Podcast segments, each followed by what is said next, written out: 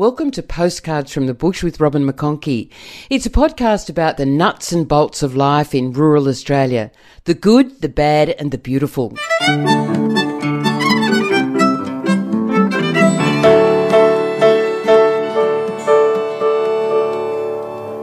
It's my pleasure today to catch up with Queensland cattle producer Amanda Salisbury.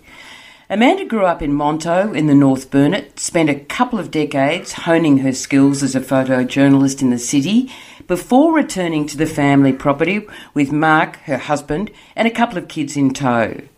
Armed with her Nikon and away with words, Amanda pioneered blogging back in the early 2000s and is better known these days as the Bush Babe of Oz. The house that I'm in now, the house that I'm I'm sitting in right now is the house I grew up in. Um, we're um, in a beautiful, as you know, in a beautiful old weatherboard place. Well, it's not, not always beautiful, but it's in a beautiful spot overlooking the Nogo River. And this is exactly the house that I grew up in. And I was away for a few decades and then came home. Have you got generations of family in the Monto area? I'm a Burnham originally. My dad moved here with his family when he was 10 years old. His father was um, not well, was diagnosed soon after they arrived with brain tumours. And back in those days, there wasn't a whole lot they could do successfully. So um, dad began running the place um, in his early teens. Was it always cattle country? Yeah, so um, everywhere up here at that stage was Hereford country. So dad was a bit of a goer, as they say. He was very interested in the Angus and the Brahmans. Um, he wasn't allowed to run the Brangus stud originally here on the place. His mother wouldn't have it. So he ran it in Kingaroy, which was the, where they all originally came from. So that Kingaroy Wooroolin area is, um, is where our family's originally from, or that side of the family. What is it about the Monto area that is so special for you? Well, I think anyone that's been here knows it's a pretty unique um, kind of area. So the property that we're on is called Ups and Downs. Um, it's extremely hilly country. It's um, granite country. The actual property that we're on is on um, mostly granite country, so it's beautiful, similar to, uh, in some ways to that Stanthorpe area. There is some scrub in this area, but you know, it's one of those places that people, when they come in to visit us, will sort of go, "Oh, I didn't know this was tucked away in here." It's, it's kind of a um, a unique little spot. Um, we have a river that runs by our house, the Nogo River, and many creeks. Um, uh, our actual property is bordered by the river on one side, creek on the other. Um, so yeah, we, we get used to being flooded in here sometimes. That's always, uh, you know, you, I've got the pantry stocks at all times just in case. Was it the photo or the words that really attracted you about journalism? Oh, both. For me, they're intrinsically linked. For me, I'm a very visual person but I love words too. You know, the the power of words is just, you know, I, I, think it's underestimated continually, regardless of what language you speak. Back in back in those days, photojournalism represented uh, a photographer telling stories, but I wanted to do both right from the start, and I I was very lucky with um, a couple of generous, brave editors, and uh, they let me do both along the way. So I was very lucky. So, what was your first story that you really remember? Oh gosh. I can remember the first terrible photo I took. I worked for the uh, Area News in Griffith initially, which was a fabulous um, place and a you know, very sharp learning curve. I, you know, to be honest, I really didn't know very much about photography. I was basically self-taught. You know, I think uni made a bit of a, a half-hearted effort to sort of um, teach me, but I just learnt on the job, and so I was going taking I think the first photo I ever took was of a greengrocer, um, Italian, very Italian greengrocer, um, in the main street of Griffith, He was very patient with me, and um, we got something reasonable, I think, in the end. I did many, you know, it was one of those jobs that was almost seven days a week. You know, you were you were covering bushfires, or you were covering, you know, floods, or um, taking photos of used cars, and uh, you know, the whole spectrum. But I was very, I, I, found it just such an interesting job. You couldn't possibly get bored doing that job. It, it was, it was wonderful. What is it about the journalism side that you um, just, so much? Well, I think I loved being part of the recording of what was going on. Mm. The everyday stuff to me is just as interesting as, as the big news stuff. And you can imagine in Griffith, it, um, around that time. So this we're talking the uh, early 90s. Sometimes the, the photos that you took were syndicated around Australia because you know someone was coming over courthouse. But the big weather events and that sort of thing because it's such a food bowl down there and. I just loved being part of it. I think I, I mean I'm an observer first and foremost, and I think most good journalists are observers, and most great photographers must be observers. And I just loved being that close to you know history, I suppose, and, and whether the history is in the the small things or the big the big stories, it didn't matter to me, and it, and it still doesn't. I still love seeing things presented, um, even handedly too. I think, and I do miss that a little bit about current journalism. Were you ever afraid as a journalist? If you're in Griffith, and when I think of Griffith, I think of drugs. Yeah. we lived, uh, we worked right next door to the police station, um, and they were always fantastic, the guys in the police station. But uh, I, I, did get threatened once, and I, you know, keep in mind I was maybe 23 or something like that, and I do remember taking a photo of someone coming out of the courthouse who was involved in a, a big investigation, who wasn't happy with me, and um, made a couple of threats, but uh, uh, I think a solicitor came over to the newsroom soon after and reassured me that that had all been taken care of. And when you got married to Mark, did he have a background in agriculture? Mm-hmm. Did he want to come back to to the North Burnett? I think the funny thing was, I, I mean, I travelled a lot and moved a long way away, and I'd always said, "Oh, you know, I was going not going to marry someone that I knew that I grew up with." And, and in the end, I found out that Mark was actually from Monto, from the other side of Monto. Um, had grown up on a, a mixed farm there, and um, when we sort of reconsidered things, um, we both had very good jobs, but um, had had a little fright with uh, our son, our firstborn, um, who was born with some serious heart problems, and uh, made us think a little bit about how and where we wanted to bring up our, our children. And I'd always been passionate about the Brangus cattle that we breed. I, I love it. Um, I loved being involved in those regular annual events, you know, weaning and branding and, and all those things. So I'd never really lost, lost touch with that. And, and Mark was game. So here we are. You mentioned your son. How did you cope with um, his heart problems? When he was born, we were both um, living in Brisbane. I was working for um, the Queensland government. I was a ministerial um, advisor back then and uh, had no idea of the problems that that he would have. Um, they were diagnosed when he was seven weeks old, and he had his first heart surgery at eight weeks old. Uh, so we were living in Brisbane, and that was um, I was very very glad, glad at that point that we were. I you know, saw many rural people coming and going from the hospital, um, people having to um, leave their other kids behind while they spent months um, in hospital looking after their kids. So I had a great appreciation of what that that meant at the time. Um, yeah, so we were lucky to get most of his stuff sorted out within that first year, um, and he hasn't looked back. We, you know, we're very fortunate in Queensland to have some world class um, surgeons and doctors in that area. Very lucky. You had your own problems with health. Um, you had breast cancer. How was that dealing with breast cancer from the North Burnett? You know, trucking it out to to uh, Rocky. I think very frequently to have um, treatment. How is how did you cope with breast cancer yeah. from a regional area? I think you know I'd seen my mother cope, I suppose. So that was one side of it. And back then they did a lot of the treatment in Monto um, with her chemo. So I had all my surgeries in Brisbane. That's where I originally was when I sort of we stumbled across it, um, and it was an aggressive sort of cancer. So I was you know, it's just all systems go, I suppose. And um, I'm lucky that I have great support and um, I blog as well. So even though I didn't really share initially, I did share it uh, probably, I don't know, three or four weeks after I had um, been diagnosed and was just completely overwhelmed by the um, support that I had um, online. I have family around. Uh, we live next door to my aunt and uncle, and, and my whole family was just incredible um, you know, it brings out the best in people, that sort of thing. And and I just, I don't know, I didn't look down. I just went.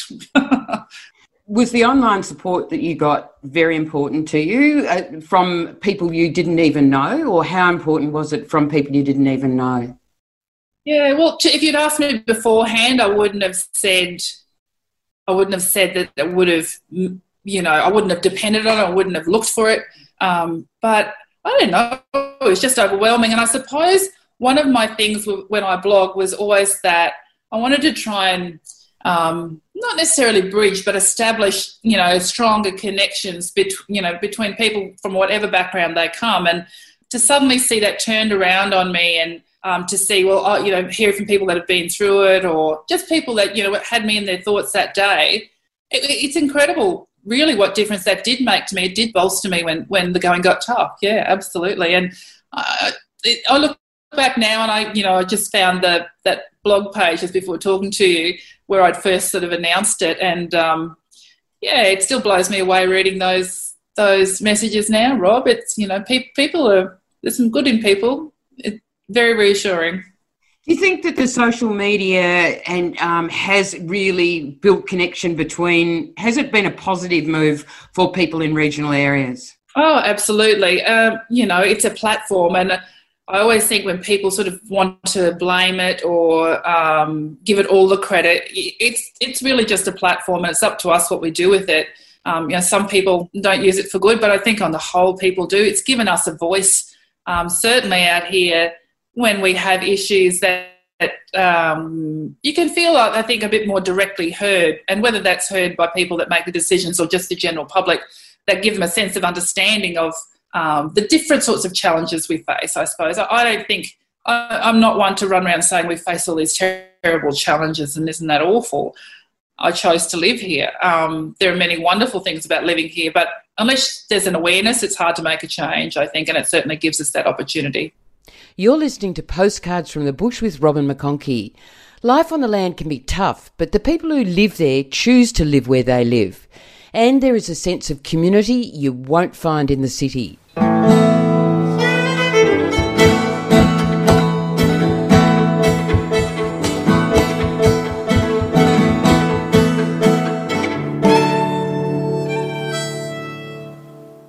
In 2016, Amanda Salisbury won the Rural Press Club Social Media Award.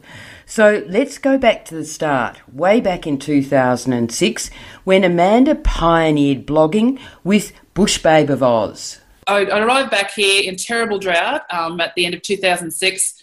It had rained soon after, and I think even though I wanted to move home, I just I fell in love with it, Rob. I fell in love with it again, and it was I just couldn't not take photos. And I was emailing all these photos to people, and they were being quite polite, but sort of saying, "You're, you're clogging up our inbox," you know.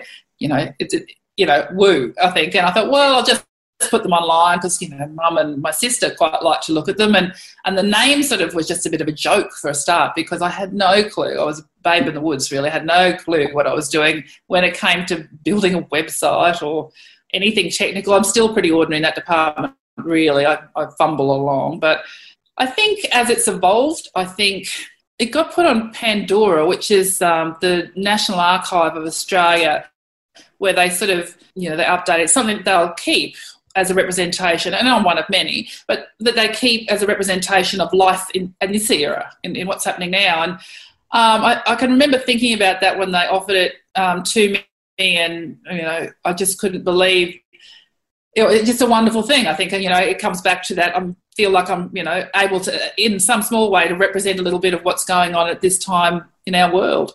It became more of a soapbox, I suppose. I don't tend to get on my soapbox very often on it because I'm aware that I want it to be a place people want to escape to sometimes too. So it's I occasionally get my soapbox, but not too often. How prepared are you to tackle the different the difficult issues, things like animal welfare, um, vegetation management, veganism, uh, where you've got yeah. very conflicting views. Would you do that in your blog, or would you do it on Facebook? Yep, absolutely, but not not probably not in a confrontational way. I mean, I've shared um, visitors that have come here that have been vegan. I've talked about probably the one that I've got on my soapbox most about was probably vegetation management. Just trying to explain to people what it means to us that that it's like tending a garden for us, and um, that you know the vast majority of people out here sort of don't want to wipe out trees. We love our habitats. We love our native animals. We're just trying to make uh, live side by side with them, I suppose, and keep producing you know great great food for the world. So. Um, I probably tend to be less confrontational. I have to say, one of my most successful um, soapbox situations was when I complained about our internet. Um, we were rebranding before a very big event, and uh, was quite a few years ago now, and uh, had a very very direct complaint about it online. And and um, one of the guys involved with the NBN um, contacted me about it and said, you know, what's wrong? What can we do? You know, and, and I was able to speak directly to someone who had an influence. And I think that probably prompted me to be part of the BIRRR group as well, feeling like, you know, people that do it well and calmly and um, build relationships, that, that's the kind of thing I want to be involved in. I'm, I'm not really a, um, a flag burner, you know. But people really do listen. That, that that website has brought about change in terms of internet communicate, internet connection, and communications in regional Australia. Absolutely, and it's not just the website uh, or the or the Facebook page. There's a lot of work goes on behind the scenes um, that Kristy Sparrow, Kylie Stretton, uh, Julie Stott does a lot of the um, troubleshooting side of things. Kristen Coggan works, um, you know, with the ICPA and, and does a lot of work as well. A lot goes on, a, a, lot of communication with government, a lot of communication with industry as well. And I think they feel like they can, um, you know, trust us with information and trust the feedback that we give them. So um, we've done, you know, some really good um, scientific research, you know, with the help of Rachel Hay from um, North Queensland, um, from the uni up there you know, we, we try and do things properly. And I think that if you, if you keep doing that and you're willing to work with people, I think I think you can achieve a lot. But what do you think about citizen journalism? Is it going to replace the Sunshine Coast Daily or the Monto News or the Bundaberg Mail? I mean, is there a place for it? Uh, look, I think there's a place for it. I certainly hope it doesn't ever replace any of those things. You know, the individual has a voice that, that you never would have had once upon a time, and, and there are some amazing communicators out there and, and influencers, if you like.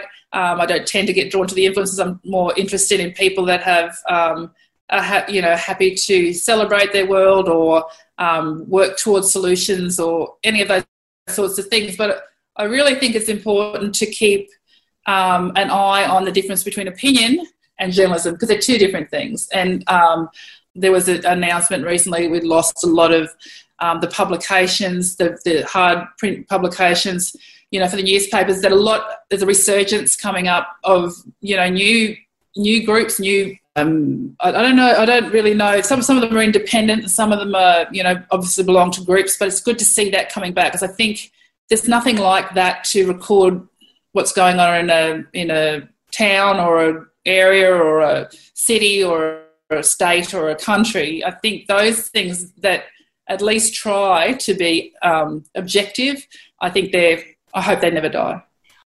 Amanda, in this uh, time of COVID, how how things going in in the North Burnett? I mean, are you affected, or are you just still getting on with your life and the rest, leaving the rest of the world, world behind?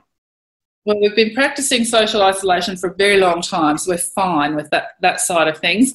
Um, uh, look, we feel very lucky at the moment, and I'm sure there'll come a time where, when it confronts us a lot um, more, um, you know, we're going to face a lot, a lot harder challenges, I think, in our future. But um, so far, it's affected the kids more. They've been sent home from college and from school um, along the way, and they had to struggle with online learning, which um, you know when you've got other things you'd like to be doing outside, which our kids tend to do, it's kind of hard to remain focused. But um, yeah, we've just kept on working. We've just kept on doing what we do, and um, you know tried to be supportive. I think of people that are in cities and um, more metropolitan areas that are, that are really, you know, we really feel for what they're going through at the moment. We've had tough times over the last few years, and we know that, um, you know, every bit of support matters. So so I, I just try and bear in mind what everyone else is going through and just try to get keep keep doing what we do out here as well. And and I do share a little bit of it,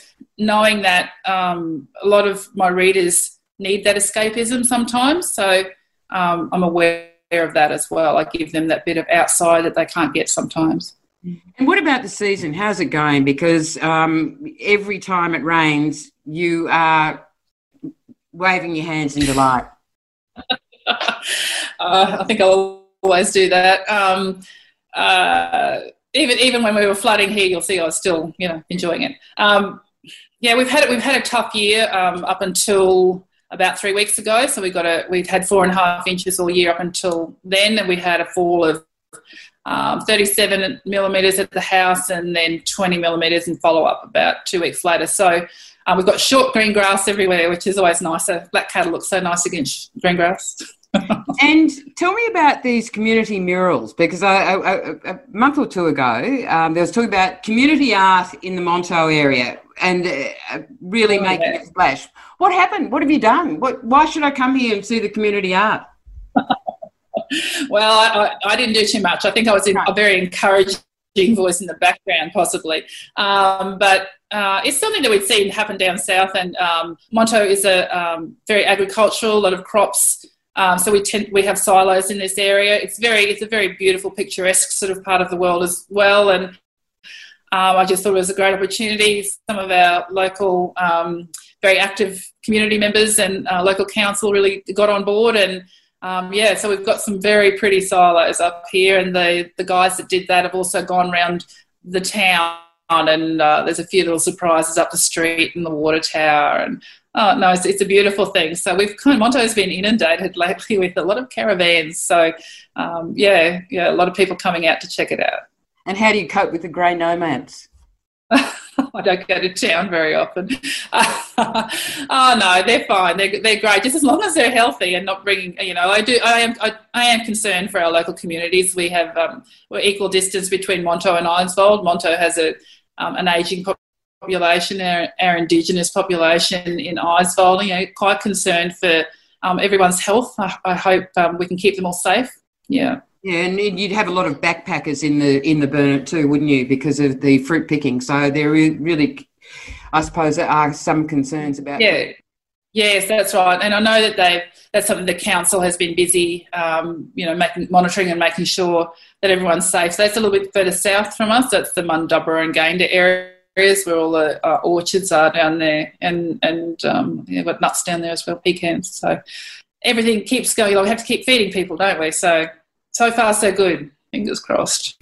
Amanda Salisbury, aka Bush Babe of Oz, the rural advocate who doesn't shout. You've been listening to Postcards from the Bush with Robin McConkie. Subscribe on your favourite podcast app and leave me a review. Music was composed and presented by Luke Aidney.